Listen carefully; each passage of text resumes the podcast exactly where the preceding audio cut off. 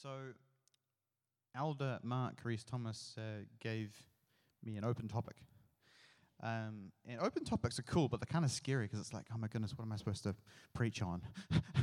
and like, I had like four topics running through my head um, over the last couple of weeks. I had um, His mercies are new every morning, um, but I'm not speaking on that. So just remember, His mercies are new every morning.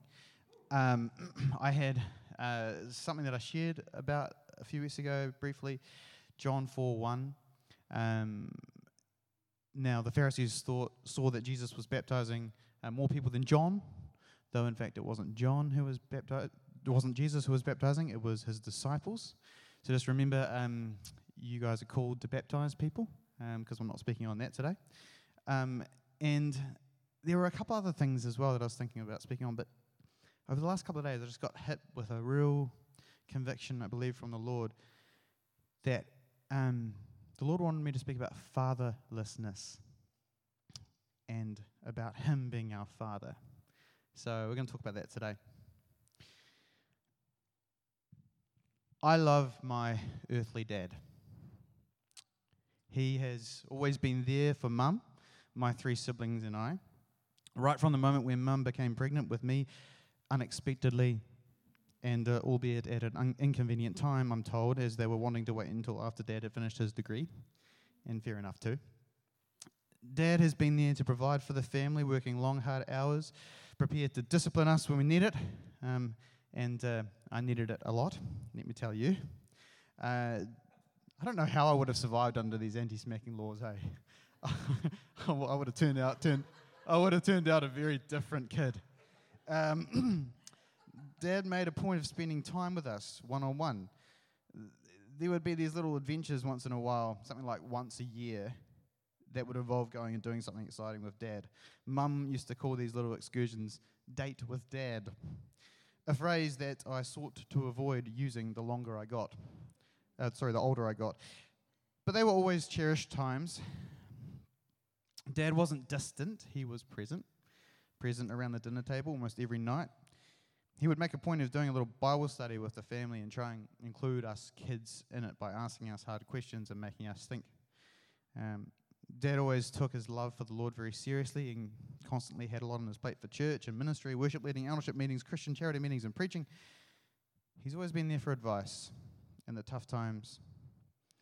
He was there to bring godly wisdom. He loved mum well, working hard to be romantic and uh, committed in his love for her, making a point of spontaneous and planned date nights where possible. I'm sure that as soon as I was 14, they were off, eh? Um, yeah, yeah. Although, actually, I think they were off a lot more when you turned 14, Katie, because uh, you were definitely the better babysitter. Um, actually, a few of my uh, old, old school babysitters are here, I think, um, from the early days. He would try and take mum away at least once a year for a romantic getaway, although to be fair, it often felt like William, our youngest sibling, got special treatment as he was too little to stay behind for a lot of those overseas trips. So he got to go away. Your egg, I was always jealous. um, I was never in a position to doubt my dad's love for mum and us kids. Dad made sure of it. Even in the moments he had to discipline me, I still knew he loved me he still keep me clothed, warm, and safe. Though my dad was always strong and to be feared if I did something wrong, uh, and seemed so much bigger than me, he was still approachable. I could still spend time with him. But more importantly than all these wonderful things, Dad taught us that we were fearfully and wonderfully made by our Father in heaven, God Almighty. I want to honor you today, Dad. Thanks for being an awesome dad. However, so many young people, so many of us here, so many of our friends and family grow up with entirely different experiences with their fathers or lack thereof. As we all know, fatherlessness in our little nation is a real problem. As at 2001, so imagine what the statistics are now, as at 2001, New Zealand had the developed world's highest rate of births outside of marriage at 44%, and the third highest teenage birth rate after the USA and the UK, and nearly a third of all children grow up in fatherless homes. In the United States, 63% of youth suicides are from fatherless homes. And on the 15th of June this year, it was reported by UNICEF in The Guardian, a UK newspaper, that New Zealand has by far the highest rate of youth suicide in the developed world. Everything about these statistics ring forth loudly of poverty, a poverty of hope, a poverty of resource, a poverty of family, a poverty of parents, a poverty of spirit. This is not our Heavenly Father's heart for humanity. I spoke to a friend of our church who speaks a bit here, Christian brother Peter Funger, this week, and he said something very interesting to me. He said, Earthly fathers are the visible link we have to our Heavenly Father, God. I've got a little video for us to watch. You either are one, you know one, are dating one, married to one, or raising one. So let's use a little technology here to drive this home. If you've been affected by fatherlessness, I want you to raise your phone light in the air. Can y'all do that? Look at that. Look at Stars that. Stars in the night. So, one of the best things I've heard on our series on fatherlessness is every child has a hole in their soul in the shape of their father if their father is missing. How do we then begin to fill up the hole, Bishop? I think one of the things we first have to acknowledge that there is a hole. And, and, many times in the process of acknowledging that it is a hole, we try to fill it with things that do not work drugs and sex and the things that we've talked about earlier in previous shows. But then to begin to fill that, that vacancy, that void with something positive. One of the things we can do, for example, is begin to give what we didn't get. Mm. To give what we didn't get. There is a law of reciprocity called give and it shall be given unto you again. So, in the process of giving out what you want, it comes back to you. Can you give it though? Can you be a great father if you didn't have role model for fathering? Can you give what you don't have? What, what you do is give the love because holes in our heart suggest to us that we are somehow inadequate. We're talking about filling that void begins with relationship, intimacy, giving back pouring out to somebody that affection and attention. The discipline is an ongoing process. It, whether you had a father or didn't, parenting is something that doesn't come with the textbook. You, you learn as you go. And I think sometimes we're so afraid that we're not going to do it right that we don't do it at all. Mm-hmm. The second thing I think that's very, very important to realize is that you may not get it from the place you thought it should come, but God has an amazing way of subsidizing what you didn't get through what I like to call surrogate fathers.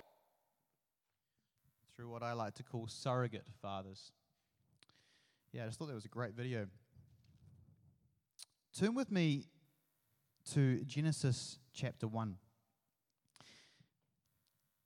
How heart wrenching was it to see so many cell phones in the air in that stadium? Crazy. Genesis chapter 1. Right here in the beginning, we read about God Almighty as He creates the earth and all living things in it.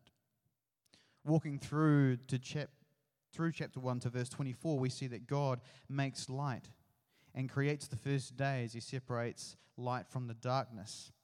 He makes space between the sea and the water, and He calls the space sky.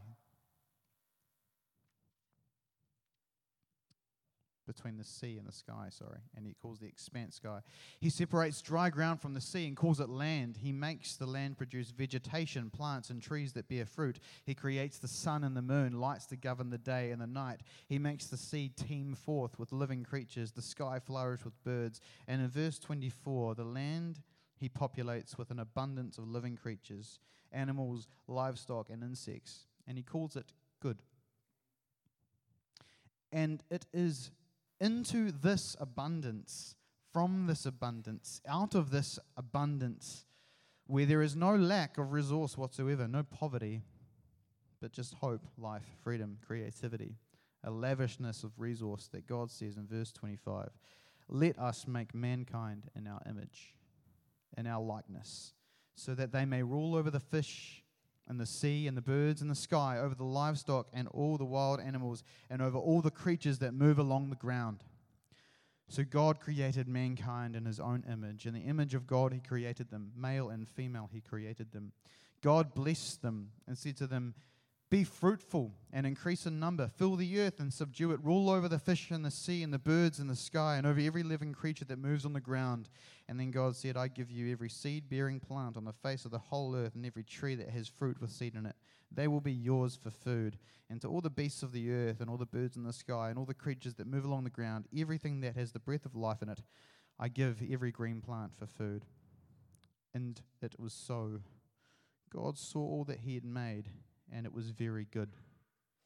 And there was evening, and then there was morning, the sixth day.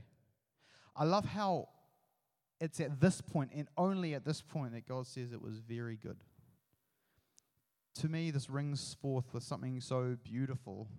God is saying that everything He created before creating humanity was in expectation for the wonder of creating Adam and Eve, otherwise known as very good.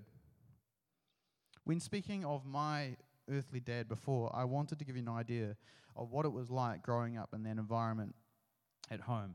Obviously, I was blessed, I felt secure and provided for. But it's so important for us to understand that the first man ever made was not created or born at the whim or desire of a man. He did not obtain his identity from his earthly father, but rather through and by the very will of God. Genesis 2 7. Then the Lord God formed the man of dust from the ground and breathed into his nostrils the breath of life. And the man became a living creature. And the Lord God planted a garden in Eden in the east. And there he put the man whom he had formed.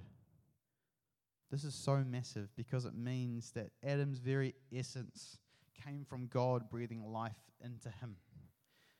If we look at the original Hebrew language, the word used for this word breath is neshama, referring to the spirit of a man.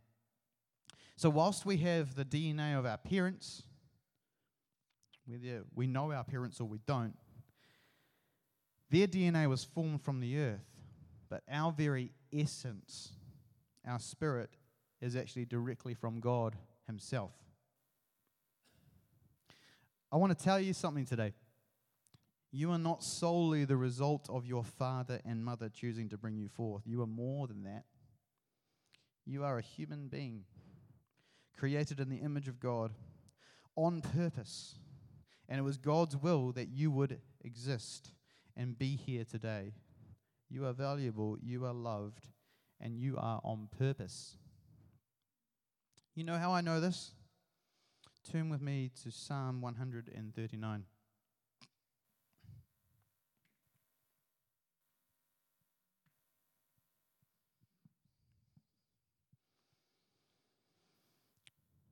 O oh Lord, you have searched me and know me.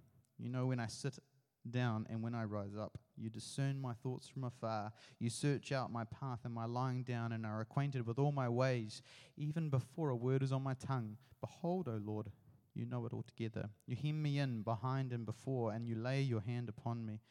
Such knowledge is too wonderful me. It is high, I cannot attain it. Where shall I go from your spirit? Or where shall I flee from your presence? If I ascend to heaven, you are there. If I make my bed in Sheol, you are there. If I take the wings of the morning and dwell in the uttermost parts of the sea, even there your hand shall lead me, and your right hand shall hold me. If I say, Surely the darkness shall cover me, and the light about me be night, even the darkness is not dark to you. The night is as bright as the day, for darkness is as light with you. For you formed my inward parts. You knitted me together in my mother's womb. I praise you, for I am fearfully and wonderfully made. Wonderful are your works. My soul knows it well. My frame was not hidden from you when I was being made in secret, intricately woven in the depths of the earth. Your eyes saw my unformed substance. In your book were written, every one of them, the days that were formed for me, when as yet there was none of them. Thank you, Father. How many people in your workplace do you think don't know that they're on purpose? How many people at your university don't realize that they were made on purpose? How many people in your extended family don't realize that they were made on purpose? It's a travesty that people don't know that they are made on purpose. I remember a wee while ago, I had the pleasure of leading someone to the Lord, and all I did was read out that psalm. Brother, you're made on purpose. Sister, you're made on purpose. This is the hole that people have in their hearts. This is why we've got 63% of youth suicides happening from broken homes where there's no father because they don't know who they are. They don't know where they've come from. They don't know why they're here. They don't know that there's so much more than the physical, there's the eternal. Thank you, Lord. There is a, a fantastic two sermon series by a preacher called Andy Stanley called Prayer Permission to Speak Freely. It's on YouTube, and I'd totally recommend watching it. Anyway, he touches on a matter that's just so awesome. In Matthew 6, verse 6, Jesus is talking to his disciples, teaching them how to pray. He says that they should pray in private, go into their room and pray to their Father who is unseen. Then their Father, or our Father, because we're his disciples too, who sees what is done in secret will reward us. Jesus then says, And when you pray, do not keep babbling on like pagans, for they think they will be heard because of their many words. Do not be like them, for your Father knows what you need before you ask Him. This, then, is how you should pray Our Father. Can we just take a second to capture the magnitude of those two words? This is the creator of the universe. This is God Almighty. Holy, awesome, all powerful. And he says, Pray to me by starting with our Father. Imagine. Imagine if we were told to start praying to God with the words, our master. You know? It's not, it's not how God wants us to approach Him. Jesus says, Let the little children come to me. We need to know what it's like to come to God as a father. Sorry, as, as our father, as children. It reminds me of times I rocked out to the garage as a kid where I could find dad sitting in his little office that he built onto the side of the garage, knowing I could just interrupt him doing something important and I'd just say, Hey, dad.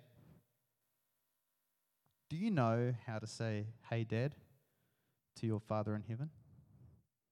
How many kids in New Zealand need to know what that feels like?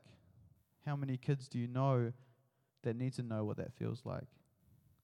It reminds me of the beginning of creation where we're told that God would walk with Adam and Eve during the cool of the day. Andy Stanley in his, in his message explains that the Lord's Prayer is made up of crucial, crucial truths that should be understood collectively if taken out of context, one section can actually be detrimental.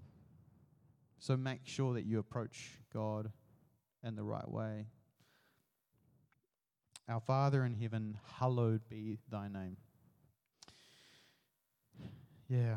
I mean, we could, we could risk being played by a fear of his holiness and awesomeness if we just focused on hallowed be, but instead he's like, I'm holy, I'm awesome, but I want to be a father.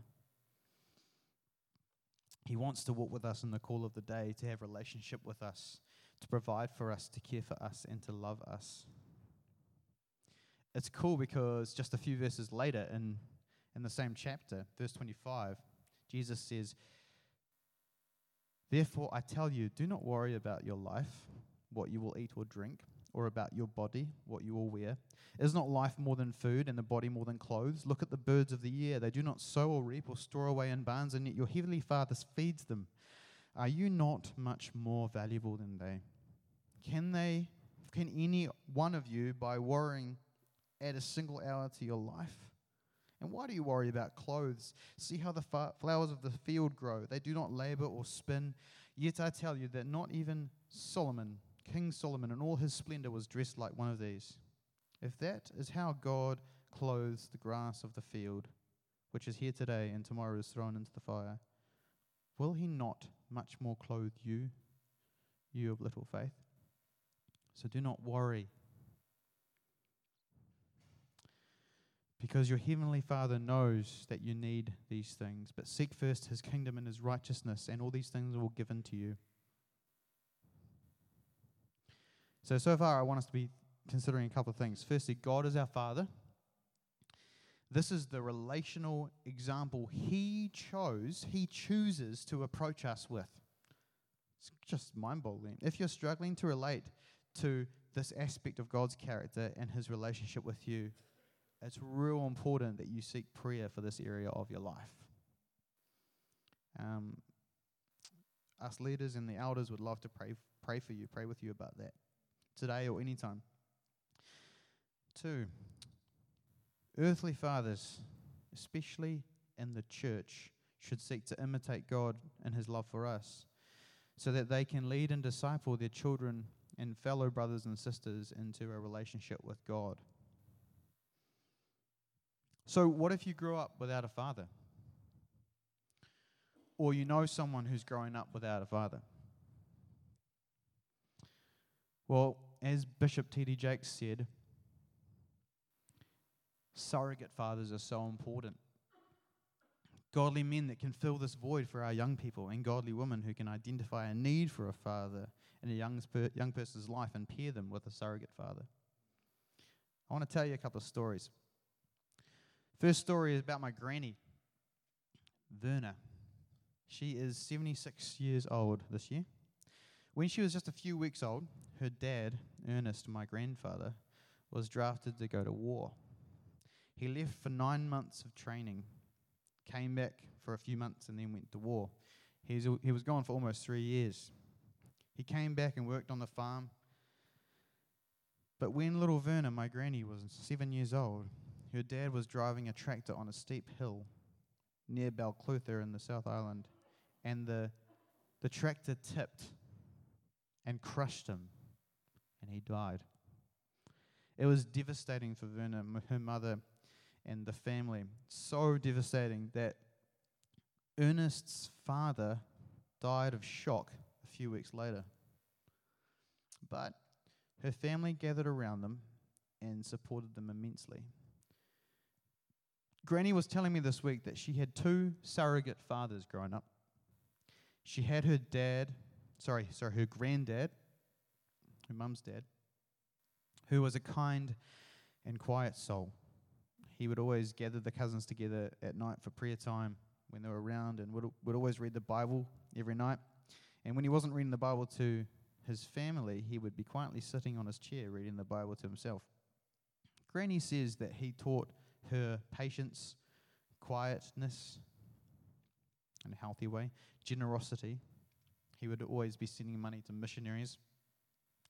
But on the other hand, Granny had another surrogate dad, her Uncle Peter, a strong, faithful man who taught her how to do practical things like use tools, change a car tire, and shoot a gun. Um, they were on a farm. Interestingly, her auntie Maud who was married to Uncle Peter, was the one that actually taught her how to drive a car. By the way, I do not in this message want to negate the importance of mothers, okay? Mothers are equally as important as fathers. Totally, totally. Um, and I think actually the father heart is for mothers and fathers to fill that void together of needing a father. It's a team effort. It's a team effort. Granny said that her mother received what was in those days called the widow's benefit. However, she doesn't remember serious input from anyone else outside her immediate family, which confused her as a young girl because she read the scripture in James 1:27 which says, "Religion that is pure and undefiled before God the Father is this: to visit orphans and widows in their affliction." Are you religious according to the scriptures? Because that's being religious. I would have to say that in my life, I have not been religious enough. imagine, imagine if that's what the word meant, you know. And someone asks you if you're religious, you say, Yes, I, I so I spend all my time caring for widows and orphans. I don't know, it's an amazing concept and something that I think we've lost. And something I've been thinking about as well is that in New Zealand we have this idea, I think it's subconscious, that if someone's getting assistance from the government through our taxes, getting a benefit or something, they're okay, you know? That's our caring for widows and orphans. We do it as a nation.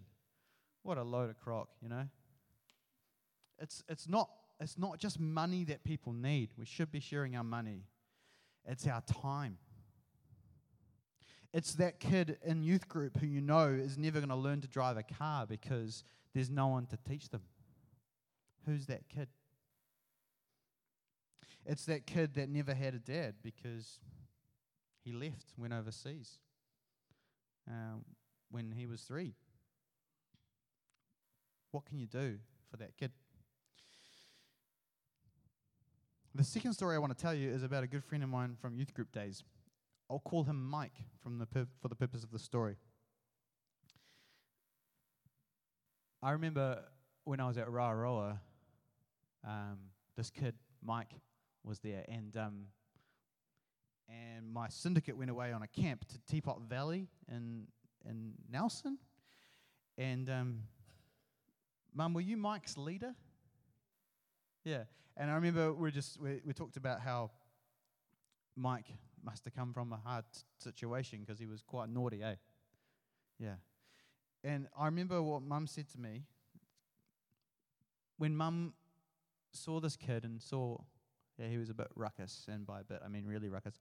Um, Mum said he, she just started praying for him, and that was really cool. That had an impact on me, and um, and the interesting thing is that Mum saw something there that I couldn't see because I was just a kid, you know. Anyway, my friend Kevin invited Mike along to youth group at the street. It was called Jam. And, uh, and Mike became a Christian. And it's awesome. He, he became a Christian. It was so cool. And he, he's been part of, of church life and, and Christian life ever since. He is now married with two kids of his own, and it's awesome. But Mike's story is that when he was a kid, his parents split and it wasn't nice at all, and his dad went overseas and never really came back. And he hardly ever saw his dad, um, apart from when his dad died a few years ago. I called Mike yesterday and I spoke to him and I, I said, Bro, do you mind if I share your story? He's like, Nah, sweet as. And, he's, and I said, What was it like being brought into Christian circles? And he said, Man, um, uh, with regards to not having a, a, dad around, and he said, "Man, it was just amazing. Eh? I I feel like I had multiple surrogate parents. I I had my youth leader. I had Nick Field, the pastor at the street, and I had your dad, Sam, Simon. And he said, you know, one of the biggest things for me was I realized that your dad liked cars and would just talk to me about cars and uh, and it just made me feel so loved, basically. And I just that just really just oh, flipping impacted me because you know I had no idea. I just had no idea. Talking to a young fella about cars, you know, and um, the thing the thing is I wasn't really into cars as much as Mike was. Um, but yeah, the fact that he mentioned that to me today really impacted me. So now Mike is, is raising his own two kids. And he said, you know, it's so exciting because I get to I get to look on my upbringing and and consciously choose not to do what my parents did, you know, not to not to beat me, not to you know involved in drugs, not to manage finances terribly, not to be absent, whatever it is. I never, as a kid, understood the impact I had on inviting Mike round for a sleepover. I had no idea what it was meaning for Mike. You have no idea what it means to minister to other kids. I just want to honor for a second everyone who takes Sprite. Um, that's our youth group here. Can you guys just stand up? Everyone?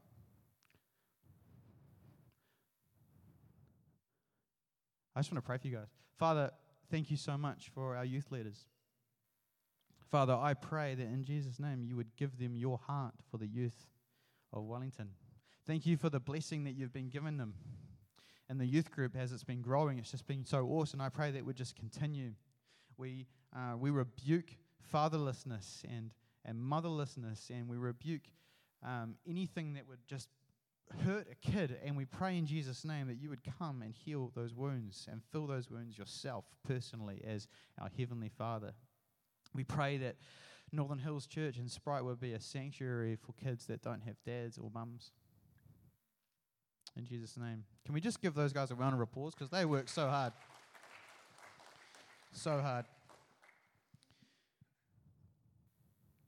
Mike's story reminds me of Joel chapter 2, verse 25. I will restore to you the years that the swarming locust has eaten, the hopper, the destroyer, and the cutter, my great army, which I sent among you. This is in the second chapter of the book of Joel. The situation here is that the nation of Israel is going through bad times. They are experiencing judgment and devastation because of their wrongdoings. But God promises if they turn back to following Him, they'll not only fix their situation, but also restore the years. So the idea that God restores things and draws us to Him and that He can restore years is just epic. I love that. Years? That's amazing. I think of, of the number of years that, of, of Mike's life that the, the locusts ate, you know, just stolen from him, you know? And um, it's amazing. My granny, she said, I'm 76 years old. And as far as my, my, f- my father is concerned, even though he died, I do not feel like I want for anything. Feel like through surrogate fathers and through God Himself, I'm sorted. I've been blessed. So, whatever you did not receive growing up love, instruction, protection can be replaced and restored. You can get it because God can give it if you commit to Him. I think of Paul, a man known as Christian Hunter. He would literally hunt Christians down and kill them in the name of God during the early church times. He became known for this and feared by the early church, and yet God met him and touched him and restored the years the locusts have eaten. He became the most influential apostle of all apostles. And he, I don't know how many Christians he was responsible for killing hundreds, perhaps thousands, not sure, but it was terrible. So, what's amazing is that in Paul's first letter to Timothy, kind of one of his proteges he was leading, he addresses him as my true son in the faith. We first meet Timothy in Acts 16. That verse was 1 Timothy uh, 1 verse 2, by the way. But we first meet Timothy in Acts 16 when Paul is heading out on his second missionary journey. He stops in Lystra to pick up the young disciple who accompanies him, assists him, and serves him as a sort of apprentice under him.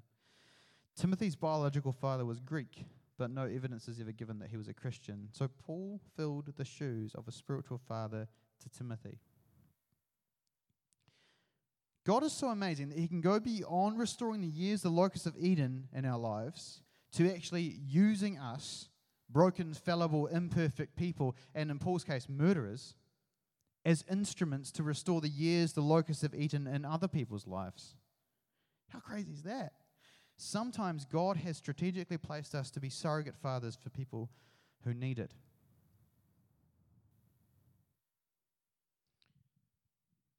I love what Bishop T.D. Jakes was talking about on that video. He was saying that give and you shall receive. I've seen brothers of mine, brothers in the faith, who've not had fathers or have had rough times with their fathers, become fathers, and in so grow in their identity as a father. It's true, it happens, it works. It's awesome. Can we just pause for a second and take a moment to think? Do you have a cousin, a second cousin, a niece, a nephew, a grandchild,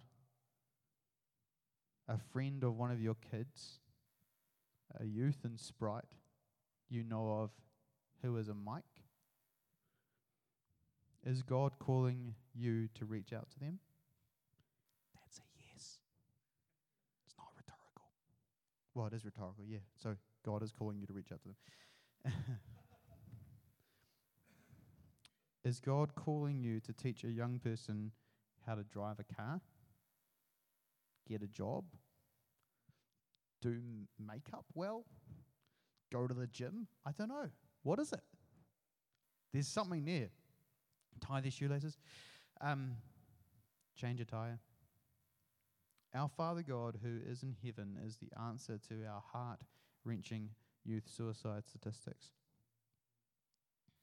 At Northern Hills Church, let's make a point of tackling fatherlessness head on with loving young people well.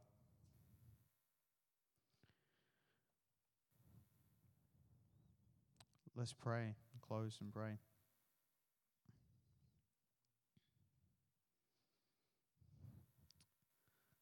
Father God, our hearts ache for fatherlessness, but I know that your heart aches infinitely more so. We pray in Jesus' name that as your people, as your sons and daughters, as Christians, you would break our hearts as your heart is broken and move us to compassion.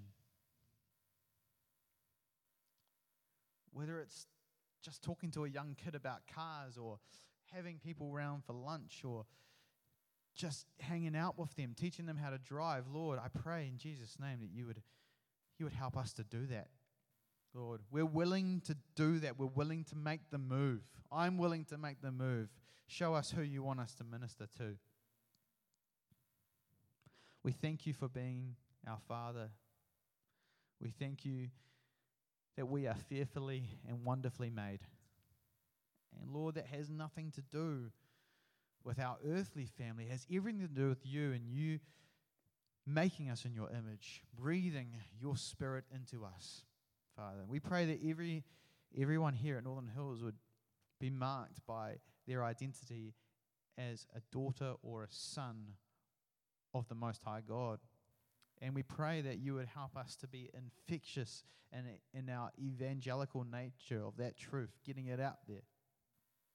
Father, we re- rebuke the work of, of the kingdom of darkness, which is no kingdom at all, that tries to break up families and, and get rid of fathers and mothers. I pray in Jesus' name that you would just crush that work in this place, in this community. And that through the work of your people here, people would be restored in their identity.